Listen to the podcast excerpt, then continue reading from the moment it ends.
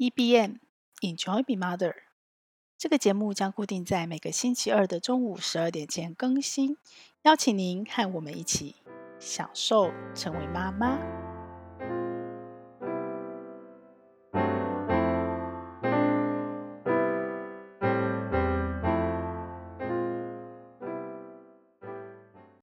一个连续工作了二十五年的妈妈，去年我也成为。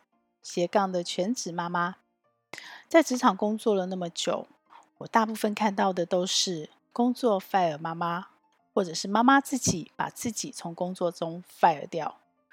有没有可能有一天，妈妈也可以自信的 fire 掉工作呢？而不是被工作 fire？有五个行动可以帮助妈妈提早财务自由。直到我遇到《财务自由》这本书以后，我有了这样的觉醒。是哪五个行动呢？和大家分享五个财务自由的行动前，我们必须先知道什么叫做财务自由。它其实是在美国已经运作了嗯几十年的一个运动，主要是年轻世代。它的原文叫做 “Financial Independence, Retire Early”，也就是财务独立，提早退休。相较于平凡妈，我二十几年前在台湾的金融业，我们也在推退休。我们那时候的退休计划中期是大概六十到六十五岁。我们也强调提早开始准备退休金，所以呢，二十几岁开始赚钱的时候，我们就会鼓励大家开始为你的退休金做准备。可是存款的金额可能是每个月三千块，每个月五千块、八千块，最多一万块的定期定额扣款。然后再去享受长时间的时间复利增值的效果，但是现在的年轻人不这么想，他们希望在他们能赚钱，最好是在能生孩子之前，他就可以把他的退休金给存到，所以他们拼命努力的赚钱，呃，不只是一份工作稳稳的赚，他们可能会利用下班的时候兼差斜杠。那他们赚钱的时候怎么准备他的退休金呢？为了要提早退休，他可能一个月会存到一万、两万，甚至三万。尽可能的把他赚来的钱都存下来，而且是存进退休金账户。当这笔钱变成他的退休金老本，他可能是提早在三十五到四十五岁就可以退休了。所谓的退休不是不工作哦，所谓的退休是他有一笔钱，透过投资理财赚取被动收入。被动收入可能来自于股息、股利、固定收益。它的报酬率不会是翻倍翻倍那么高，它的报酬率可能是稳健的年化报酬率八 percent 到十 percent，但是这样子相对配出来的息就可以稳稳的支应他平常生活所必须的开支，于是他们可以继续工作，但是他们都做他们喜欢的工作。妈妈，你觉得我们也可以财务自由吗？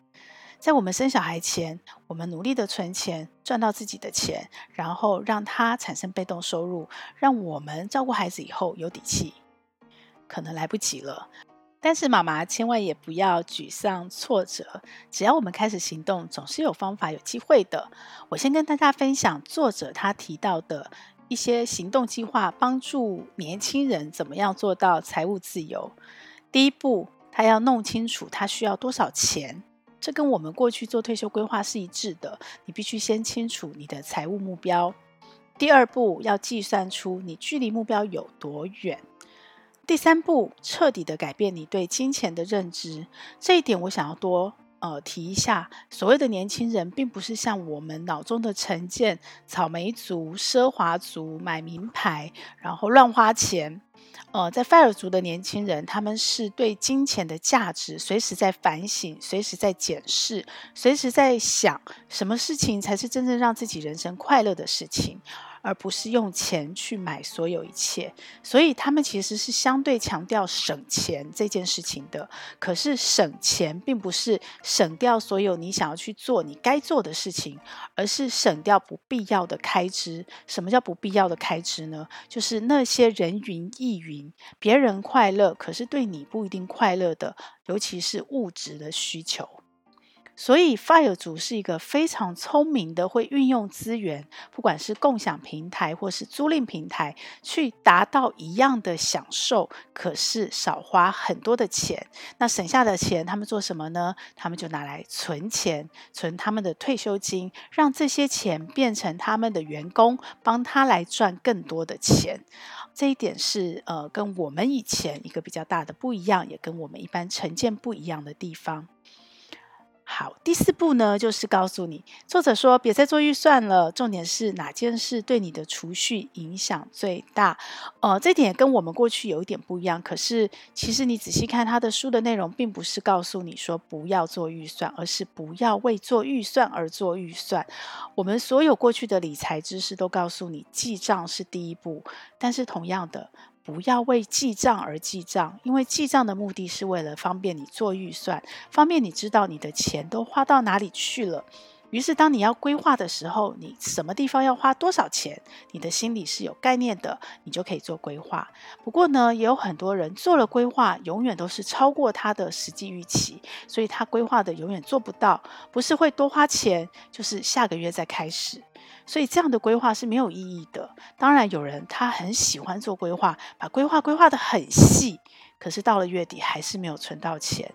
所以，其实作者只是强调，你只要做大项目的预算，重点是你要抓出来哪一些开支，尤其是支出会影响到你的储蓄计划。那那一些地方你就要特别的放大。那对作者来讲，他觉得生活上比较大的几个项目就是交通。住、居住，还有餐费，还有一般的呃，可能是娱乐费用。那这些项目，你可能就可以做一个比较大的规划。第四步呢，就是利用正职。所以这些年轻人，他们要努力的赚钱，一定要保留正职，因为正职是稳定的收入。他们再加上斜杠兼差，而不是一开始就像打零工一样到处打工。那他们利用正职的，不管你是斜杠兼兼差所赚到的钱，或者是在正职上一直不断的升迁表现，这些赚来的钱，他还是强调。要存下来，不是花掉，而且要存进你的退休金账户里。第六步则是设计一个呃有利润的副业，并且拓展你的收入来源。这一点也是一个比较呃新的年轻人的观念。其实我们之前就一直在强调，投资计划要复利增值，去让时间变成你的朋友，然后降低你所有人生的不确定风险。不过呢，新的 FIRE 族他们的概念则是把长期主义、把复利这两个关键字，这个很强大，连爱因斯坦都觉得很佩服的科学的力量，他把它运用在人生的各方面，不只是投资理财。他还把它们运用在工作职涯，甚至运用在婚姻爱情。也就是说，当你做一个决定的时候，你所有的考量都不只是当下好不好，当下赚最多钱，当下这个工作最舒服，当下这个工作事少离家近。他们考量的比较是长期。这个工作长期做下来，对你的能力有什么帮助？这个工作所累积的经验，对你长期是不是有复利增值？即使当下的薪水可能相对少一点，可是长期累积的价值会帮助你赚更多钱。所以他们是很强调你的兼职的技能，不是啊、那种所谓的。时薪很高，但是无法累积技能综效的一些打工的工作。那个只是在杀时间，然后赚快钱。他们比较强调的是长期的技能，而这个技能透过时间的累积，它可能变成你的副业，甚至变成你未来的事业。那可以变成一个呃所谓的被动收入的系统的机制，或是直接成为你的公司，让别人你去买别人的时间来帮你赚钱。所以这个是一个嗯比较比我们以前更进化的一个长期主义的一个观念的运用。最后第七步是尽可能的投资，也就是你所赚到的钱，不要让它都存在银行里面，变成活存或定存是死钱。因为现在整个是一个通货膨胀的年代，所以你的钱如果没有透过投资，让你的报酬率超过通货膨胀率，那么你的钱存在银行，它只是一直在缩水，也就是你辛苦赚来的钱，最后都被银行吃掉了。也不能说被银行吃掉，应该被通货膨胀吃掉了。但是呢，你却没有感觉。好，这个是作者这本《FIRE 财务自由》这本书给年轻人的七个步骤，去达成财务自由的计划的行动。方案，但妈妈呢？呃，因为我自己身为妈妈，然后我也一直在存钱，我也一直在赚钱，然后我还刚刚定下了新的目标，就是我要在十年存出一千万。那这一千万是有别于我们之前我们家创业这个系统的收入，我们要单独的用投资理财的方法去达到这样的一个被动的收入目标。所以呢，我就整理了一下，呃，作者针对年轻人的这七步，如果转换到妈妈身上，我们可以怎么做呢？第一个行动，我还是回到了记账。为什么？为什么要记账？跟年轻人不一样。呃，因为我身边的很多妈妈真的都没有记账的习惯，所以她其实真的搞不清楚她的钱花到哪里去了。他只是觉得钱一直进来，一直出去，一下就不见了，所以他没有记账的状态下，他是没有办法做所谓的预算，就更不要讲财务规划。那如果我们没有做财务规划，我们就把我们的钱拿去投资，结果会是什么？结果就是你没有目标，没有目标会有什么问题呢？你就会想，所有的投资我也不知道投资什么好，反正能投资到那个能让我赚最多钱的投资，能让我赚最多钱的投资，但是那样风险很高，因为你就会自然而然的投机起来，你就会自然而然的不懂那个东西，可是你听说它能赚最多钱，你就去买了它，结果最后赔了钱，所以。财务计划的第一步，一定是要清楚的订立你需要多少钱这个目标，你才有办法回推。那你到底该找什么样的投资商品是适合你的，适合你的个性，适合你的目标，能够帮助你稳健的达成你的目标？这一点非常重要。这一点其实也是作者他呃一开始就是要你要知道你需要多少钱，以及你到你需要的钱需要达成什么样的。距离哦，那因为年轻人他们可能对财务是有感觉的，他虽然记账这个动作他都没有特别强调状态下，他也可以定出他的目标。可是对于妈妈来讲，我们在持家，我们不是只有一个人的账，我们其实是一家人的账，所以他可能在不清楚的状况下，他是定不出他未来的目标是需要多少的。所以我个人认为，回到妈妈身上，如果妈妈想要提早的财务自由，我们的第一个行动一定还是要记账，但是一定要清楚哦，我们不是为了记账而记账，不是要去计较那些猪毛蒜皮啊！我在菜市场买了一个什么东西忘记了，是十块还是二十块？不是这样的，意义不在这里，意义是让你很清楚、很有底气、很明确的知道你们家的钱花到哪去了，同时你还可以看着账去分析、去思考。我花出去的这些钱是不是真的只能这样花？我有没有别的更好的方法去得到一样的效果？或者是这个钱我真的该花吗？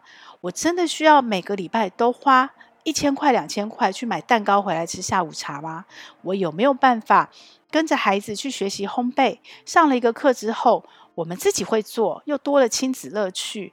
然后呢，我们做出来的原料成本又相对安全安心。成本也低很多，把一千一个月花两千块吃下午茶、买蛋糕的钱，变成一个月只要花五百块买面粉、买糖、买原料，然后我们又得到很多亲子乐趣。你如果没有做记账，其实你是没有办法去做这些分析跟规划的。所以我还是觉得，妈妈如果想要提早财务自由，你的第一个行动一定是记账。你在记账的过程，也要思考清楚什么事情。什么钱花出去是真的让我还有我的家人真正幸福的人事物，是我真的必要要花钱的地方。第二个行动是什么呢？第二个行动就是盘点所有必要的支出。好，当你已经很确定知道你的钱花到哪里了，你也知道你的每一个支出项目是什么了，接下来妈妈就要开始省钱喽。那怎么省呢？其实现在很多年轻人也要省钱，所以他们创建了很多的二手资源交换的平台。光是脸书我就找到了三四个，而且都非常多人哦。然后上面也很多的妈妈，然后也很多的年轻人。我。女儿她今年呃大学，她比我会省钱，因为以前可能我比较花时间来赚钱，所以我的时间比较贵，我就比较不会把时间花在去找这些资讯去省钱上。可是我这一年从我女儿身上学到很多，因为她的零用钱有限，不像我可以赚钱，所以对她来讲，她时间相对多，相对的时间的价值比较低，她就拿时间去换省钱，所以她知道好多省钱的管道，她总是能买到比我便宜的东西，而且那个品质可能跟我一样，甚至跟我一样是原厂，但是他就是买的比较便宜。所以这些部分，我觉得妈妈家里如果有年轻青春期的大孩子，你是可以多跟你的家里的青春期的孩子交流，不要只问考试怎么样，不要只问在学校怎么样，你可以跟他多交流他的生活，然后或许你可以从他身上找到很多省钱的好方法。最后，省钱不是省下来而已哦。最好的方法是你还可以把你盘点出来的这些资产变成能赚钱的资产。怎么说呢？现在网络上也有一些专门租赁家电的平台，专门如果你们家有脚踏车，可是很少骑，或许有共享的平台可以让你把它分享出去。所以盘点一下家里的资产，有些断舍离可以卖掉的，可以二手。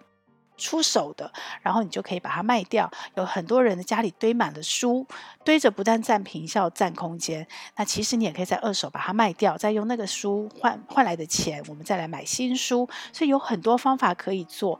那有些资产是可以活化的，比方，嗯，妈妈最容易厨房买一大堆的小家电，看到这个也喜欢，看到那个也想，可是回到家其实没有那么多时间做那么多的料理，所以可能很多的厨房小家电就。被封存在柜子里，那样好可惜哦。那呃，有一个平台叫电电租，它就可以把你不常用到的小家电，你就在上面开账号，然后就可以分租出去。那别人也可以因为你的分租，他可以省下钱去买那个家电，直到他用到一定要用的时候，他才开始去买。那你也可以透过这个资产活化，把你不用的闲置在柜子里面的家电，让他帮你赚钱。第三个行动是什么？我们用物品赚钱之后，哦，对了，刚刚那个盘点资产的部分，还有一个部分是你家的保单。尤其像我现在已经四十八岁了，我很多保单其实满期了。那满期了，那笔钱你存了那么久，就这样放在那边变死钱，等到你生病了或意外了，或者是有一天你挂点了，然后你才能拿到保险公司的钱吗？不是哦，保单其实是可以把它借出来的。但是不管是保单借出来，或是你。花了很多钱买房子，然后你要呃用理财型房贷去还房贷，或者是你要把房子的钱借出来，这都是一个资产活化的方法。但是一定一定要注意，注意什么呢？注意它的成本。OK，好，第三个行动是什么？你把。物品都盘好了，可以拿它去变钱。那你也可以盘点自己个人的优势，要盘你自己这个人，盘什么呢？盘你的热情在哪里？你的兴趣在哪里？盘这个市场需求是什么？需要什么？我们要干嘛？我们要把这些盘点的结果拿来做妈妈斜杠赚更多钱的机会。如果你是上班妈妈，你已经有正职了，那这些斜杠就是你的兼差。不过，上班妈妈要在斜杠兼才，我个人觉得很辛苦。我以前做不到，因为我要同时平衡家里跟工作，我其实就已经很吃力了。那有的妈妈真的很厉害，她有办法利用她的专业，在下班后孩子睡着以后再斜杠，那非常好。那妈妈只是你辛苦了，我非常的提醒，就是再次强调，你一定要把你的身体保护好，因为我们看的是长期主义，长期赚钱，而不要再一下子撑住这样。好，那全职。妈妈就可能比较适合斜杠，因为，嗯，你在照顾孩子的过程会有很多的零碎时间。但是全职妈妈斜杠也真的很辛苦，因为不像我们上班妈妈，我在上班的时候是有一段时间可以专注在办公室里的。可是如果你是全职妈妈要斜杠，像我最近呃这一年在家，家人会对我有期待，家人的活动会不断的干扰我，然后我的妈妈角色会大于上班的角色，所以呢，我会。更比以前更严重的家事优先，所以我的时间就会被切割得很片段。那这个时候我要怎么斜杠？因为你斜杠的客户他是不会管你你的时间要什么时间要报备，我要就是要。我正常是白天需要我就白天，我不会配合你晚上再跟你客诉，对不对？所以斜杠的妈妈她就要非常清楚知道自己的热情跟热爱在哪里。你不是只是去做一个赚钱的斜杠去赚钱而已，其实你要做一份你喜欢的事。那我随便举个例子，比方你可能陪着孩子烘焙，你就发现你自己对烘焙哦，原来是有天分，而且你很喜欢。所以在你陪孩子的时候，其实你已经在斜杠。虽然没有钱，可是你已经在训练你的能力了。那等到你这个能力越来越强，你可能第一步是先开始跟嗯烘焙教室的妈妈，或者是孩子自学团体，或者是呃孩子的老师、孩子班上的同学，你可以交换，把你烘焙的成果让他们分享。吃着吃着就有口碑出来了哦，那个平凡妈妈的蛋糕都好好吃哦。于是就开始有妈妈来跟你订。跟你团购，然后慢慢做久了，从分享你就有可能把它变成你一个斜杠的事业。所以斜杠妈妈一定要记得盘点自己的优势专长。更重要的是热情。妈妈做的斜杠不会像年轻人只是工作赚钱跟技能，我们会多更多更多的你要热情，你要是兴趣的考量。那我觉得妈妈也很幸福，因为有了小孩，所以我们被迫要接触生活的各个面向。我们有可能因为这样的接触而开了我们的眼界，发现了很多生活中很有趣的事情，原来是我的兴趣。原来我可以做，而这个原来就有一天，它可能就变成你斜杠的机会，甚至变成你未来的事业。好，第五个行动就是，呃，第四个行动就是把省下来的钱跟你多多赚到的钱，都要专款专户的存下来。这个行动也是妈妈比较少做的。大部分的妈妈存钱的时候呢，呃，就是一笔钱存在这个银行、那个银行，然后全部混在一起用，再加上她没有记账，所以其实是很乱的。那我们如果要做财务规划，或者是做投资理财来帮助我们达成我们人生的目标，基本上一开始的存钱都会建议你专款专用，因为只有专款专用，你才能够照计划的去如期达成。好。第五个行动是设定并且试算你的财务自由目标，建立一个让你安心的长期投资的资产配置，把你存下来的钱，你专款专用存下来的钱，在适当的时机，不管你是用什么样适当的方法，可能是定期定额啊，可能是呃不定期定额啊，也有可能是定额不定期，也有可能是。甚至不定期也不定额，突然呃股市大跌的时候，你就把你存在专款专户的钱，你就把那笔现金直接转换成为股票或者是 ETF 等其他的投资资产。那这样子它就会变成会赚钱的工具。那切记一定要专款专用，你存的这个钱是否退休的，那就是否退休，你不要把它又拿来做紧急预备金，又拿来做医疗使用。所以这件事情是很重要的。最后，我还想花最后一点点时间跟全职妈妈再特别强调一些重点行动，因为呃，我们在分享前面五个妈妈可以财务自由的行动的时候，很多全职妈妈回头告诉我说：“哦，上班妈妈可以呀，她就有收入啊，她就可以拿钱出来投资啊。可是我是全职妈妈，我就没有收入，我跟先生拿钱，每个月给我的钱都花得刚刚好，甚至还不够用。所以那我要怎么办？我很想投资，可是我没有办法投资。”好，呃，我想要先跟全职妈妈分享一句话，这也是我在工作上面对那么多的困难挑战，然后不断跨出去的一个很重要的信念。那个信念就是，所有的事情其实没有你，只有你想不想，没有能不能，只有想不想，没有能不能。你真的想要投资理财吗？你真的想要生出钱来吗？只要你想，你一定生得出来。我们想想，我们古早阿嬷哦，那个。呃，很很不富裕，然后很辛苦的年代，阿嬷如果一定要生钱，像我看有一本书，他是日本人，积存积存时间的生活吧。那对老夫妻，她老公也是呃很多梦想都在达成，那她老婆就很厉害，她变钱的方法什么？就是把她的首饰重复的一当再当。拿去当铺当掉，然后换这个月的钱回来。老公领了薪水，再去把东西赎回来，再当。这可能是古早妈妈，然后还有我妈妈小时候就是标会，用汇钱，这都是妈妈周转钱的一个方法。那我们现在的妈妈可以做什么事情？我把它很快速的整理成为四个行动，是特别是全职妈妈。当然，我们上班妈妈也可以做这些行动，但特别是全职妈妈，如果你身边完全没有多余的钱，可以让你投资理财，你能怎么做？第一个是省钱行动。其实刚刚五个行动里面，我们已经有提到了，就是年轻人很会省钱，所以有很多物资交换平台跟二手拍卖平台，这些平台妈妈你知道吗？那如果你知道，你就要随时盘点你家里有什么资源是可以拿去二手交换，可以拿去物资共享，甚至于你现在要购买的所有的消费。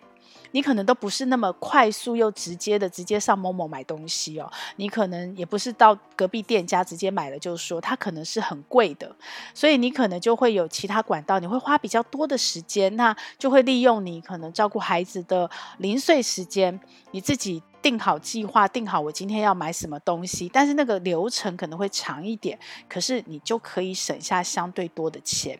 然后省下的钱，你可以怎么做呢？有很多存钱的方法，你可以到网络上搜寻，有什么信封袋的记账法，然后还有零钱全部存起来，这个到后来都是一笔钱。那我以我自己为例哦，我这一年在家，我其实省了很多钱。那主要就是餐费，我们省了很多外食费，包括我个人在外面吃饭的钱，还有。我跟我女儿两个人在家，所以我们可能分量就缩水了。我们会一起吃，还顺便减减重。然后我算了一下，我去年一整年的餐费支出，其实我们家餐费已经不高了。以前一个月平均，因为我都自己煮，所以大概也都是三万多块。可是我这一年透过花比较多的时间去找比较多的管道，或者是我到菜市场比较有意识的不冲动乱买，没有看到一个哇，那个看了好想吃，好想买，或是哦这个好难得看到，我就撒就把它买下去。我因为有那个预算的概念更强烈，所以我比较省钱。结果这一年通货膨胀，东西涨了那么多，我们家的餐费却省了百分之二十，所以我相信是省得下来的。那这个部分是。嗯，全职妈妈，如果你没有在赚钱，你最简单的一个变钱出来的方法。那第二个方法就是，呃，我刚刚也有提到的，你要怎么去活化你家的资产。刚刚第一个方法是盘点所有省钱的资源，而且你要去行动嘛。那第二个方法就是你要盘点你家的资产，资产就是可以帮你变出钱的东西来，有可能是电器，有可能是我有提到保单或房子，呃，有可能是。柜子上的书，你把书断舍离清完了以后，二手去卖掉，所以家里一定有资产，还有可能是什么？是你年轻的时候。呃，你买的衣服，二手衣服，或者是你买了很多的首饰，甚至是收藏品。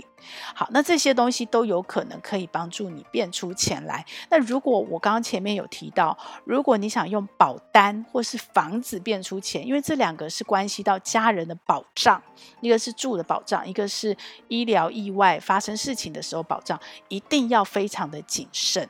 然后有两个重点，第一个重点是你一定要跟家人沟通，你不可以自己私下就做了。那这样一旦发生危险的时候是很、很、很风险很高的，因为呃，比方以保单直接，虽然。不会有信用上的风险，就你你如果还不出钱来，可是呢，你还不出钱来，那个保单就停效了。本来是存了很久，有那个保障就没有了，所以一旦发生了危险，那你的保障就不见了。所以用保单也好，用房子也好，你可以变出钱，可以活化资产，变出钱来，但是一定要注意，不能够危及到家庭原来的保障。然后第二个是你变出钱来，那个利率都可能相对高，都可能相对那房子会。低一点，可是你一定要精算哦。这时候你就要更明确的知道，你去投资的那个项目，它的报酬一定要高于我们变出钱的这些借出来的成本。这也就是所谓很多人套利赚利差。然后还有一个时间点一定要抓好，有时候你的报酬那个利差可能很大，可以赚二十 percent，可是它是一个呃。短期高风险、很不确定投资，也就是你可能投下去以后会血本无归，这种就不适合。好，那这个一定要特别注意，千万不要让你的理财投资变成了危险。好，第三个就是赚钱。那这个刚刚讲很多，我这边就不再多讲了。也就是全职妈妈，你身上一定还是可以盘点出你的能力。盘点出你的优势，盘点出你的兴趣。那尤其是陪小孩的妈妈，我真的觉得小孩开了妈妈的眼界。所以全职妈妈其实是比上班妈妈更容易用斜杠赚钱。我刚刚前面其实已经讲过了，上班妈妈一来是受限于时间，二来是她比较可能用她呃职场的技能或专业延伸去赚钱，因为她没有那么多的时间可以陪伴孩子去接触那么多面向生活那么广。但是全职妈妈就不是了，在你陪伴孩子学习的过程，甚至于有的妈妈她就是全程陪伴孩子自学跟共学。那这个过程中，呃，你本来做志工、做义工的工作有，有没有可能变成是你斜杠有收入的工作？或者是本来是呃同学妈妈之间的一个彼此的交换，有没有可能？如果没可能，你就是开不了口跟别人拿钱，你也没有自信，你的服务、你的产品已经可以赚钱，那很简单，那就交换。交换怎么样？省钱，也就是说，你拿你做蛋糕去换那个妈妈帮你照顾孩子一个小时，那就省下一个小时的保姆费。于是这一个小时省下来的钱就把它存起来，存起来以后拿去投资理财。所以，如果你的斜杠的你盘点的优势跟能力没办法直接帮你赚钱，没关系，我们转个弯，我们拿去省钱。我们透过交换来省下我们家里不必要的开支，或是必要的开支。但是我可以透过交换，让这个钱不花出去，然后把它存下来。好，那最后当然就是存钱行动了，就是全职妈妈要存钱，但是千万不要只存活存、定存、存死钱，它不会帮你把你的钱变大，然后它甚至不会把你的钱留下来，因为如果通货膨胀的趋势不改变，它是会慢慢缩水的。那通货膨胀这个趋势，短期内也不太容易改变，因为科技这样发展，然后再加上金融的策略一直不断在印钞票，所以呃，在我们要存退休金的有可以预见的十年、二十年，还是强烈的建议妈妈智慧的存钱，也就是把你存下来的钱，透过稳健安全的资产配置跟复利增值，让它就算没有变大，它也可以呃。跟世界是平的，好吗？跟世界是平的，它没有缩水，哈，这样子你的退休金规划才能够有着落。好，以上呢就是呃，针对妈妈，尤其是全职妈妈，你要怎么样财务自由？我是信心满满，我真的觉得只有想不想，没有能不能。如果你想做，你想跟我们一起，或者说你想跟我一起，我。在十年去存到一千万，呃，我们可能每个人的起点不一样，我们每个人的背景不一样，可是有一些方法，有一些逻辑是通的。如果你懂这些方法，你懂这些逻辑，然后你把它用在你的行动上，而且最重要的，我刚刚一开始讲的行动，行动，行动。最关键的是行动，你一直听，一直看，一直想，一直上课都没有用的，那些事都不会发生在你身上。你只有边听边看边想边学边做，然后边优化你的行动，你才有可能在你看到的、你课堂上老师说的、你的同学身上发生的，全部发生在你身上。那最终，我想用吸引力法则做结束。你想，然后你要跟宇宙下订单。然后你要把那个订单怎么做到想清楚，最后你要把你想清楚的那个目标、那个计划，确实的落实在你的生活里。那么妈妈，相信我，我们一定可以财务自由。希望我们能够一起来，一起享受成为妈妈，一起享受人生，一起享受财务自由。